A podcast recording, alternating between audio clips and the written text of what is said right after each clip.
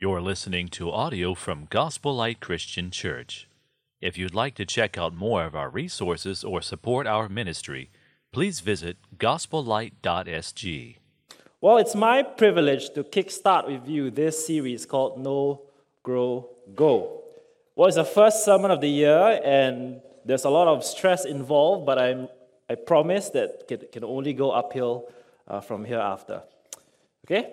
So it's the start of the year, and and most people, like you and me, will probably have made their New Year's resolutions. For some, it's going to the gym more.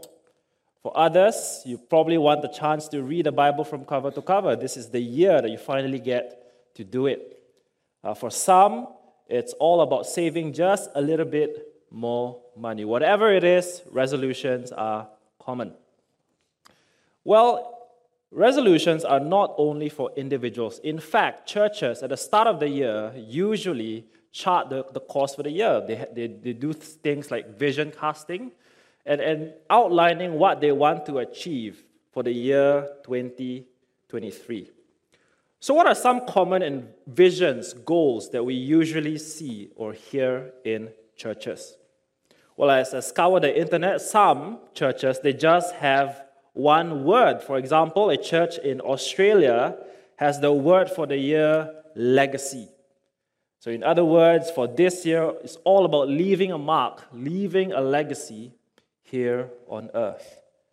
Then there are some churches who simply have a numeric goal in mind. For instance, for this year, they want to reach 1,000 people for Jesus. They want to start 10 churches. They want to reach many different unreached groups of people. While others are a little bit more pragmatic, for this year they just want to start new ministries, have new developments, and new outreaches to serve the Lord with. Now, there's nothing wrong with all these platforms, there's nothing wrong with charting uh, the year ahead, but it begs the question what is Gospel Light's vision? What is Gospel Light's aim for 2023? Do we have some grand or lofty project that we're looking forward to? Do we have Pongo Dream version 2.0? Is that something that's on the horizon for us? I'm proud to tell you that it's none of these things. Instead, it's the burden of the shepherds, it's the burden of the church to go back to the core gospel fundamentals, to go back to the basics, as it were. Now, what does going back to the basics mean? It doesn't mean that we have to unlearn the things that we've learned. It doesn't mean that we're dumbing things down so that things are clearer because we have been a little bit more complicated over the years. No, it doesn't mean that, not at all. What it means is that we want to get the gospel right. We want to get it drilled into our system so that as we approach the coming year, we, we don't have to grope around to find our niche, to find out who we are, but we find out who we are in the gospel of the Lord Jesus Christ. So, this leads to the important question what are the basics that we're talking about in Gospel Light Christian Church? It's, it's quite simple, really. Our mission statement says we are to lead generations into a life changing relationship with Jesus Christ. In other words, it's all about leading people to the Lord Jesus Christ. To put it simply, it's all about knowing Jesus, after that, growing in Christ, and leading people to go for Christ. So, over the course of the next few weeks, we'll be embarking on what it means to know, grow, go. You, you probably have seen it in our lives. You probably have heard it preached and, and mentioned in our pulpit ministries. But most importantly, I want you guys, we want you guys, to know what it absolutely means to know Jesus, to grow in Jesus, and to go for Jesus. So let me kick this off with the first thing that is know. I must say that this is a really important topic to consider because I know that many of you in this room, perhaps all of you, probably already know a lot about Jesus. But perhaps for some of you, you're new here, very much welcome. You might have heard about Jesus through Easter or Christmas or through our various camps, through our outreach events like Mid Autumn Carnivals. You know that He's a good guy, He's a good teacher, He's a force for good in the world, but you have not fully grasped what He came to accomplish. Hence, this morning, this topic is really for you. This topic is for you to know Jesus for who He is. For others, you might have been in church for years now, and you might, have been a, you might be a regular attendee of, of this church. But you can't seem to confidently say that you know Jesus. You're here for the sake of being here. Perhaps you're dragged here out of your own will. And maybe today, there is that curiosity in you. And after all these years, you want to figure out for yourselves who the Lord Jesus is. And for most of you, faithful followers of Jesus, well, you've heard hundreds of sermons about this topic, you've read many books, and I hope this will not just be a sermon among many other. I hope that this will give you even more confidence on what the church really stands for. That we're not just all about creating programs, we're not just about being attractive and attractional, but we want people to know Jesus to grow in Jesus and go for Jesus. So, how do we go from here? This morning we'll be looking at Paul's letter to the Ephesians. And in many ways, this is an interesting book. It's interesting because of how modern and similar it is to modern 21st century Singapore. Because, like many of us, Paul writes to a group of people who are struggling to know Jesus. You see, Ephesus was not just a normal city, it was a really pagan city. It was well known for uh, a culture of witchcraft and sorcery. And it's interesting, when, when the Apostle Paul preached and many heard the gospel in Ephesus, this is what it says A number of those who practiced magic brought and burned their books into the pyre. So it was a city where believing in Jesus was not the coolest thing in the world. There were lots of competitions. You look to the left, you saw pagan and emperor worship. You look to the right, there were full blown Judaism. So Paul wrote to a group of people who probably felt lost, let alone insignificant in light of the prevailing cultures and norms of Ephesus. I wonder if you feel the same way. Perhaps you're asking the same questions that they're asking. What is my place in this big world with competing claims and ideas? How can I truly know Jesus? Well, we're looking at this passage, and what's fascinating is Paul's description of them throughout this book that they are a group immensely blessed in Christ, a group of people radically transformed by knowing Jesus. It's really all about that, that those who know Jesus experience the life transforming power of the gospel.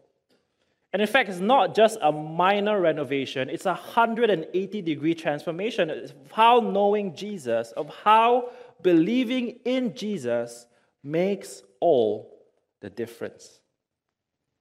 So join me as we unfold uh, what Paul says in our passage this morning. So we'll be asking ourselves three questions. Firstly, we're going to ask, why do we need to know Jesus? Why do we need to know Jesus? Secondly, how can we know Jesus? And thirdly, what happens to us upon knowing Jesus? So, firstly, why do we need to know Jesus? We live in a world obsessed with filters. We see that especially in social media. There's a filter for everything. And uh, people usually uh, use filters for fun, sometimes to embellish or to beautify, to hide uh, some pimple or acne. But outside of social media, filters are also quite a commonplace thing. It's, it factors in every modern day common conversations. Politicians rely on filters, figureheads rely on filters to filter out controversial things, to pick and choose what the hearers actually want to hear. So when we look at our passage, we, we have a deep sense of appreciation of what Paul is actually saying because Paul is not being politically correct. He's not speaking in filters. He's not sugarcoating and mincing his words. In fact, he says it plainly and without reservations. This is what he says in verses 1 to 3. And you were dead in the trespasses and sins in which you once walked, following the course of this world, following the prince of the power of the air, the spirit that is now at work in the sons of disobedience, among whom we all once lived in the passions of our flesh, carrying out the desires of the body and the mind, and were by nature children of wrath like the rest of mankind. It's a long passage, but I just want to pick out three things that Paul uses to describe our human sinful condition. Firstly, Paul says that we are all dead. Here's what Paul has to say And you were dead in trespasses and sins. Friends, here's the remarkable truth of every person in the world we are all dead in trespasses and sin. That is it, plain and simple. Now, obviously, we're not speaking literally. We, we, we still breathe, we have bones, we have flesh. He's saying that without Jesus, without the gospel, there is no life, no desire, no purpose, nothing worthy, meritorious, nothing good in us that puts us in God's good graces. And friends, this is all encompassing. It's not just simply talking about the worst of the lot, the Hitlers and the Pol Pots of our generation, but it's talking about all of humanity. And if you really think hard about it, we find this offensive, don't we? Because deep down inside, we feel that, at least some, there's some moral good done by someone somewhere. Look at my neighbors, my friends, my co workers. How can we say that they are dead in sin? Well, if you have that question, I want you to hold that because Paul will kind of clarify that later. But at this stage, it's worth knowing the actual point that Paul is raising. All humanity is dead in sin. Paul is not saying that we're sick. We just need to find a cure to better ourselves in one way or another. It's more serious than that. Paul says we're actually dead in our trespasses and sin. That's why the gospel message it's not all about finding a cure, trying a little bit harder to get things right, but it's all about the Lord Jesus Christ doing it all. The problem is us. We are dead and unable to find life apart from Jesus. It's not that there's any ounce of goodness in us.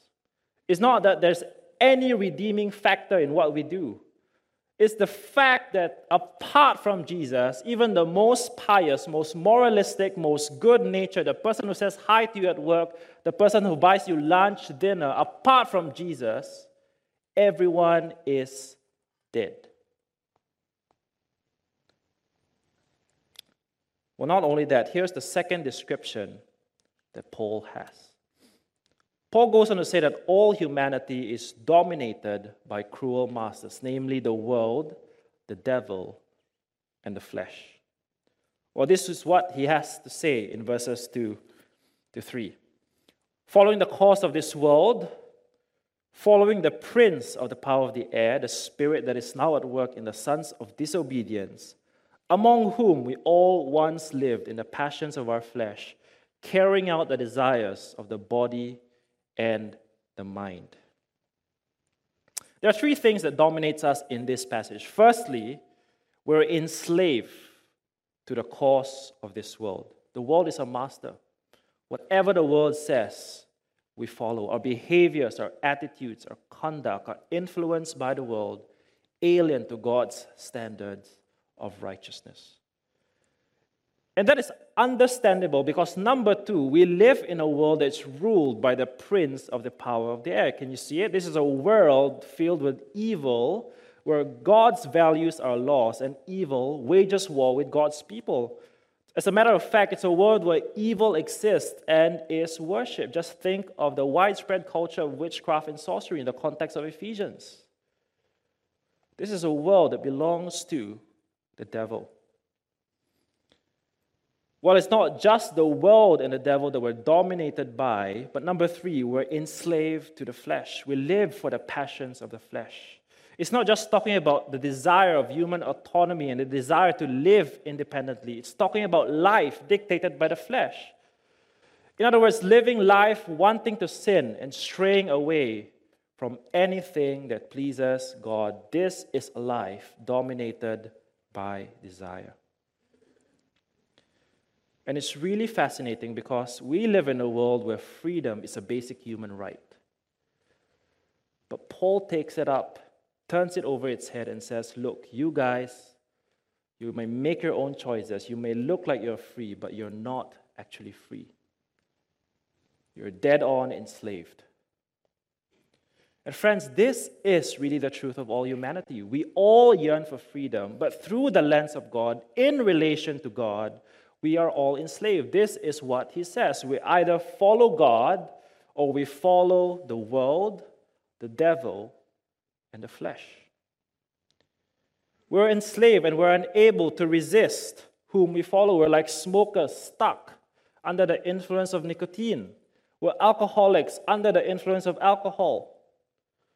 We want to please God, but we're unable to because of where we stand against God. We're like puppets in a string. We think that we can make our own moral choices, but there are strings attached, and someone out there is calling the shots. now, you might be sitting there and thinking to yourself, well, I don't think I fit the criteria that you're describing. I'm not a devil worshiper. I don't feel like I'm dead. I feel lively. I have life. What has this got to do with me? Here's where the rubber meets the road for you. Here's why this really matters. Because Paul says, thirdly, that we are damned. He says that we were by nature children of wrath like the rest of mankind. It means that we're worthy of receiving divine punishment because of our sin. Can you see it? This is the absolute truth that we need to learn today. We are objects of God's righteous wrath, not the passionate or vindictive kind of wrath that we experience, but the wrath that befits a holy and righteous God. God is angry at sin, and sin deserves punishment. And as we conclude this point, it's worth taking a step back and ask ourselves what's wrong with humanity? Paul says that all humans do not stand on neutral ground. It's either in or out, there's nothing in between. All humans are dead, dominated, and eventually damned. No excuses. We all have this sinful condition. Well, what does it really mean for you sitting right there? Take a look at your family. Loving parents, loving husband, wives, obedient kids. But apart from Jesus, what does Paul say? They're all dead. Take a look at your, take a look at your friends. You love to hang out with them. They give you the best advice. You love to have company with them. But what does Paul say apart from the Lord Jesus? Dead. Colleagues, co workers, lovely folks, dead, according to Paul. Now, I'm not just pushing blame to others, but why don't you take a look at yourself? You're here but you find all this dull, uninteresting. You have no desire, no interest, no life, but you're sitting here. Could it be that you're the person that Paul is describing? Dead. Well, if that's you, here's the million dollar question How then can we know Jesus? How can we know Jesus. This is what Paul says it is by grace through faith in Jesus in verse 4 to 7. Look at this. But God, being rich in mercy, because of the great love with which He loved us, even when we were dead in our trespasses, made us alive together with Christ. By grace you have been saved, and raised us up with Him in the heavenly places in Christ Jesus. Can you hear it? We're saved by grace through faith in Jesus. And such a thought is massively liberating, isn't it? Because all the while, our culture, our education system tells us that we got to earn it to keep it. You want to get an HDB? Well, you got to work hard for it. Save up. You want to go to an elite school? Well, you got to study your socks off. You want a high paying salary, a high paying job? Well, you got to show your worth. It's all about you. So when Paul says it's all about grace, we are shocked and left dumbfounded. Well, what does the Bible truly say? That it's not about you, it's grace. It's a gift from God in the person and work of the Lord Jesus. God has done it all. There's nothing you can ever do to earn it. And you know what's the best news that this passage gives?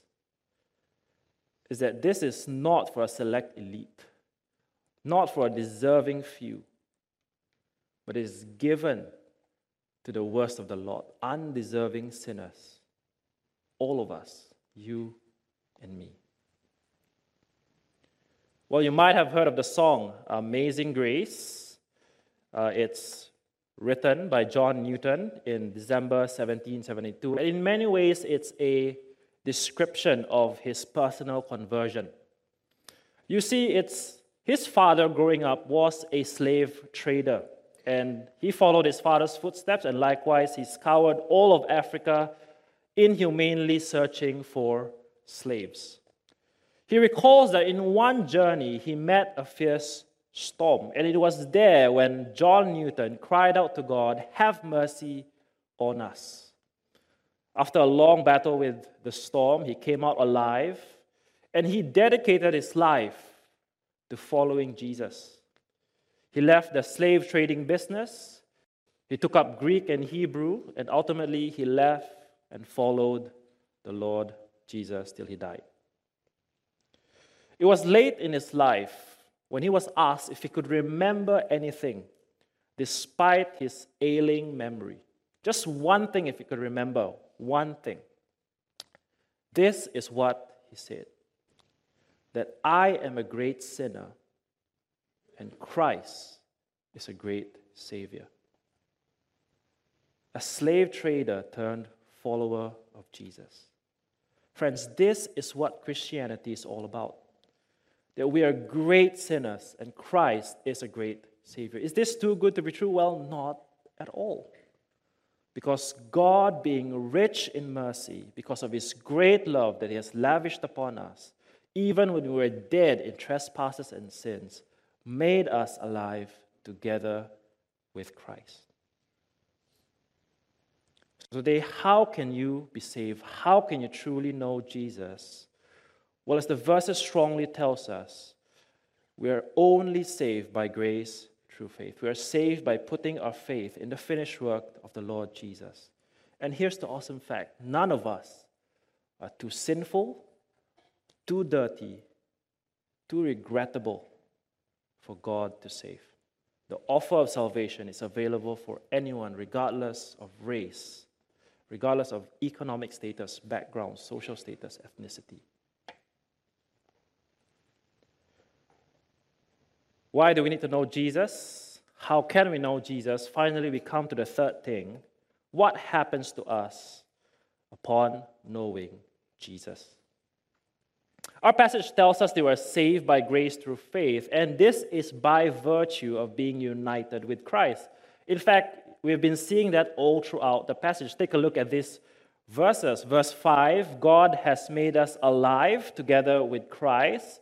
Verse 6 He raised us up with Him and seated us with Him in the heavenly places in Christ Jesus. Verse 7 in the coming ages he might show the immeasurable riches of his grace and kindness towards us in Christ Jesus.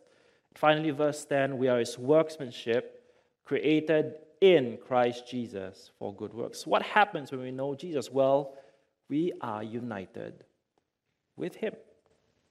Our position has changed because we have been united with Christ. We are, we're no longer living for ourselves. We're inseparably, inextricably in union with Jesus. As a matter of fact, what God has done in Jesus, for instance, in raising him and seating him in heavenly places, God does through us. And it's only through our union with him that we can truly experience the life transforming power of this gospel. The Ephesian church has experienced it, and many, I believe, today have experienced it.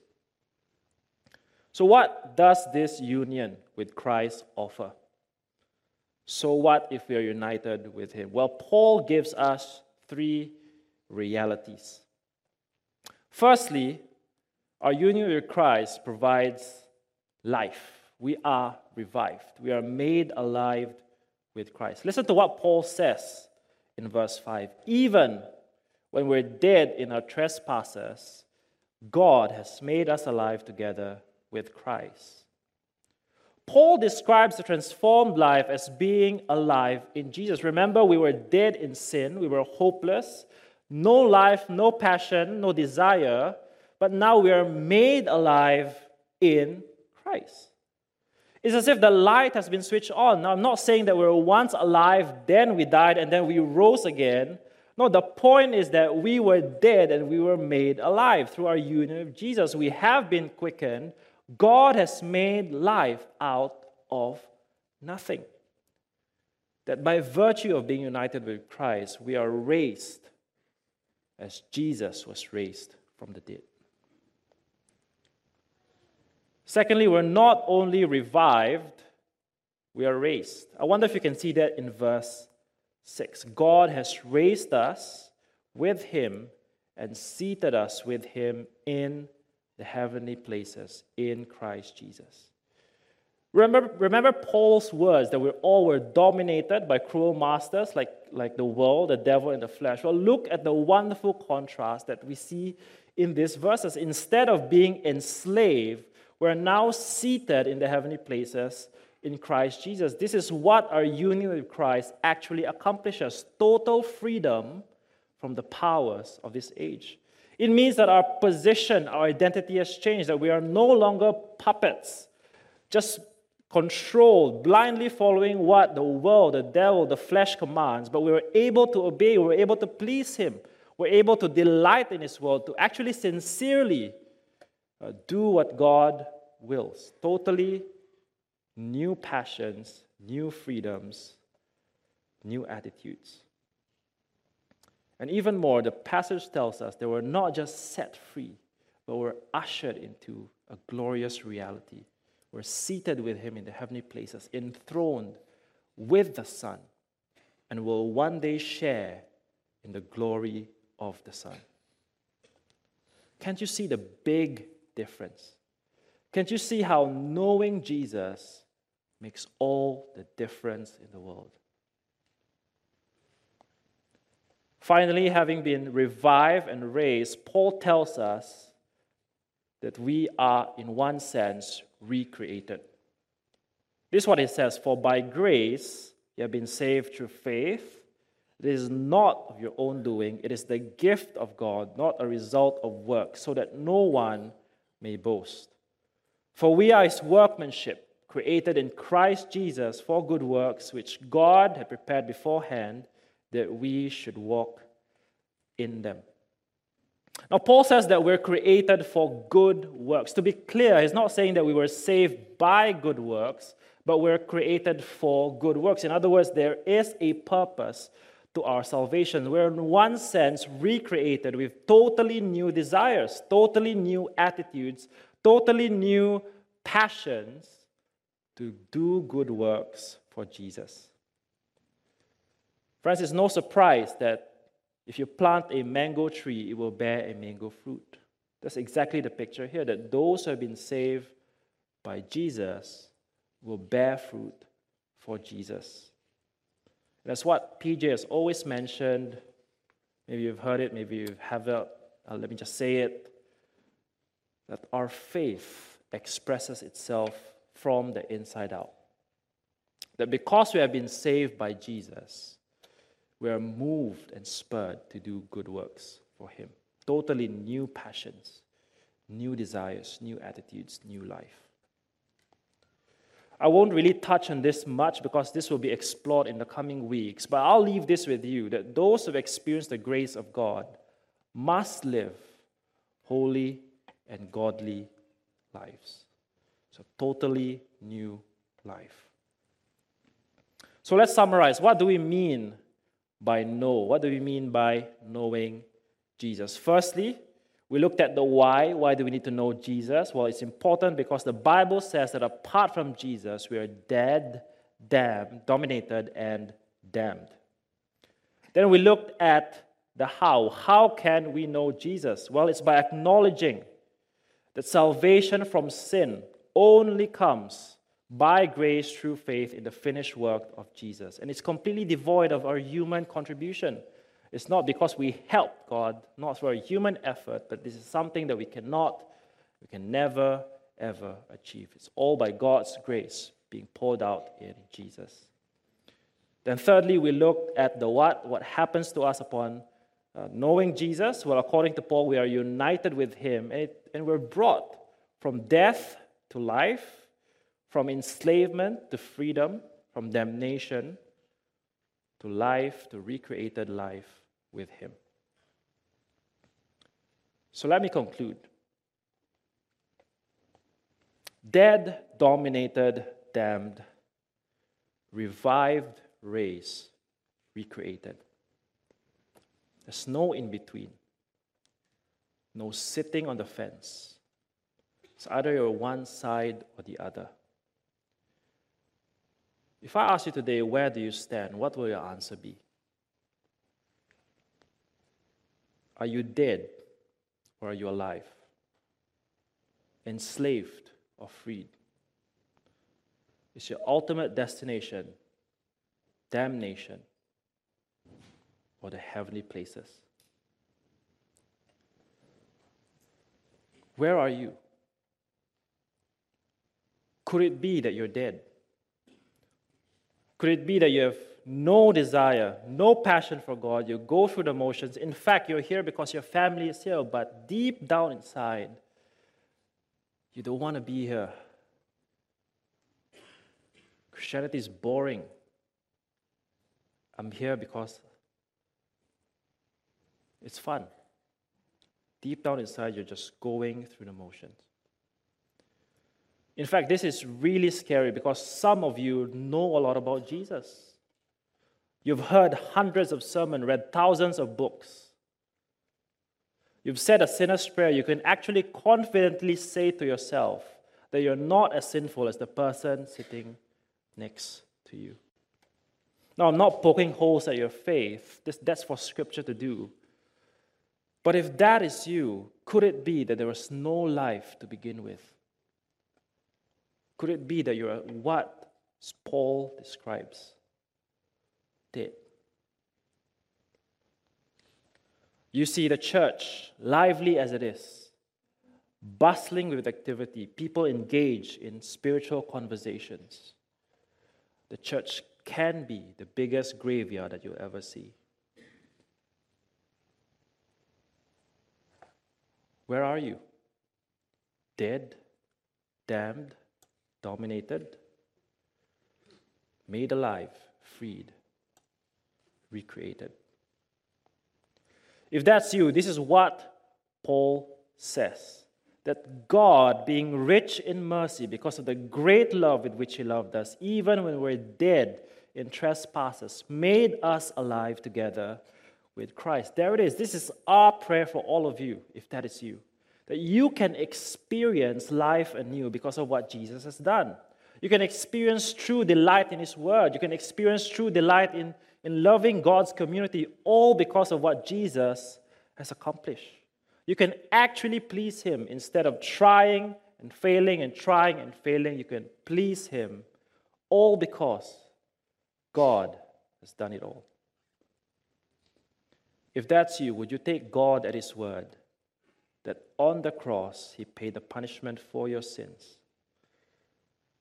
Punishment that we so deserve, achieving for us what we could never achieve for ourselves.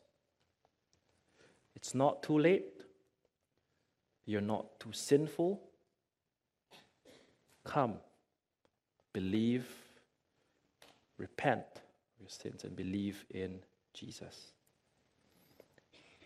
Now, I believe for some of you here, you're, you're still seeking the truth, and that's absolutely all right. And you're here, you're considering Christianity, and you want a little bit more. Why not explore Christianity further? Consider joining our new believers class, our new seekers class, where, where people are there to engage with you and to help you in your pursuit of truth.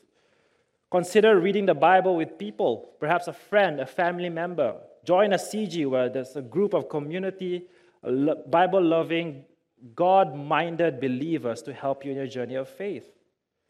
Talk to our befrienders, our ushers, our pastors, our leaders, our deacons.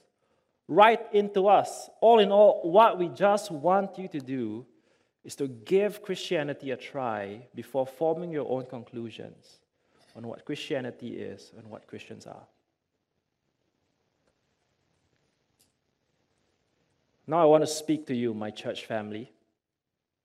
We're reminded that salvation is not through our own doing, so that no one may boast. We are saved so that we don't get the glory, but God ultimately gets it. That's why there's zero contribution on our part. That's why we can never contribute to our salvation. I sincerely hope that this truth humbles you. I hope that this truth drives you to the feet of the Lord Jesus in thanksgiving and humility. You see, true eternal life is not up to us. It's all because God the Father, through the Son, by the Spirit, has made it possible for us. It's not because we were more privileged to be born in a Christian family, not because when the point of my salvation, the speaker was really eloquent, not because the stars aligned, the conditions were in place. It's all because salvation belongs to the Lord God did it all. Therefore, we have no room for boasting, but mere humble thanksgiving to our Savior and King. I know most of you are serving in many ways and perhaps in many capacities. In fact, I urge you to see that this is a really important thing. It's all about bringing people to the knowledge of Jesus. And help to see that what you're doing in your ministries, in your areas of service, they're so crucial. They're so important in bringing people to the Lord. Since salvation belongs to God, since there's nothing we can do about it, shouldn't we, how much more we as people, participate and involve ourselves in bringing people to the knowledge of Jesus? And this is why I myself have been personally so encouraged by all of you. In one way or another, directly or indirectly, you have brought people to the Lord Jesus by your tireless sacrifice week in and week out. That CG prep you do every, every week. The children's ministry preparation that you painstakingly work for, for for weeks. Showing up to chop meat and vegetables, showing up just to tell people where to park telling people, telling rebellious Gospel Lighters where to sit. What for? Well, all because people need to hear the gospel. People need to know Jesus. So that people can have the chance to know Jesus. I love that so much about you, and and I hope that as we take fresh steps together at the start of the year, this will continue, that in whatever we do, that in our tireless service and commitment, we do so so that people get the chance to hear, to know Jesus. I hope the grace of God moving forward will continue to spur us into a into leading generations into a life changing relationship with Him. So that in Gospel Light, we're not just a church that has a nice building, lots of friendly folks, engaging ministries. There were people actively leading people to the feet of the Lord Jesus so that we'll help them to know Him, to grow in Him, and to go for Him. Let's pray.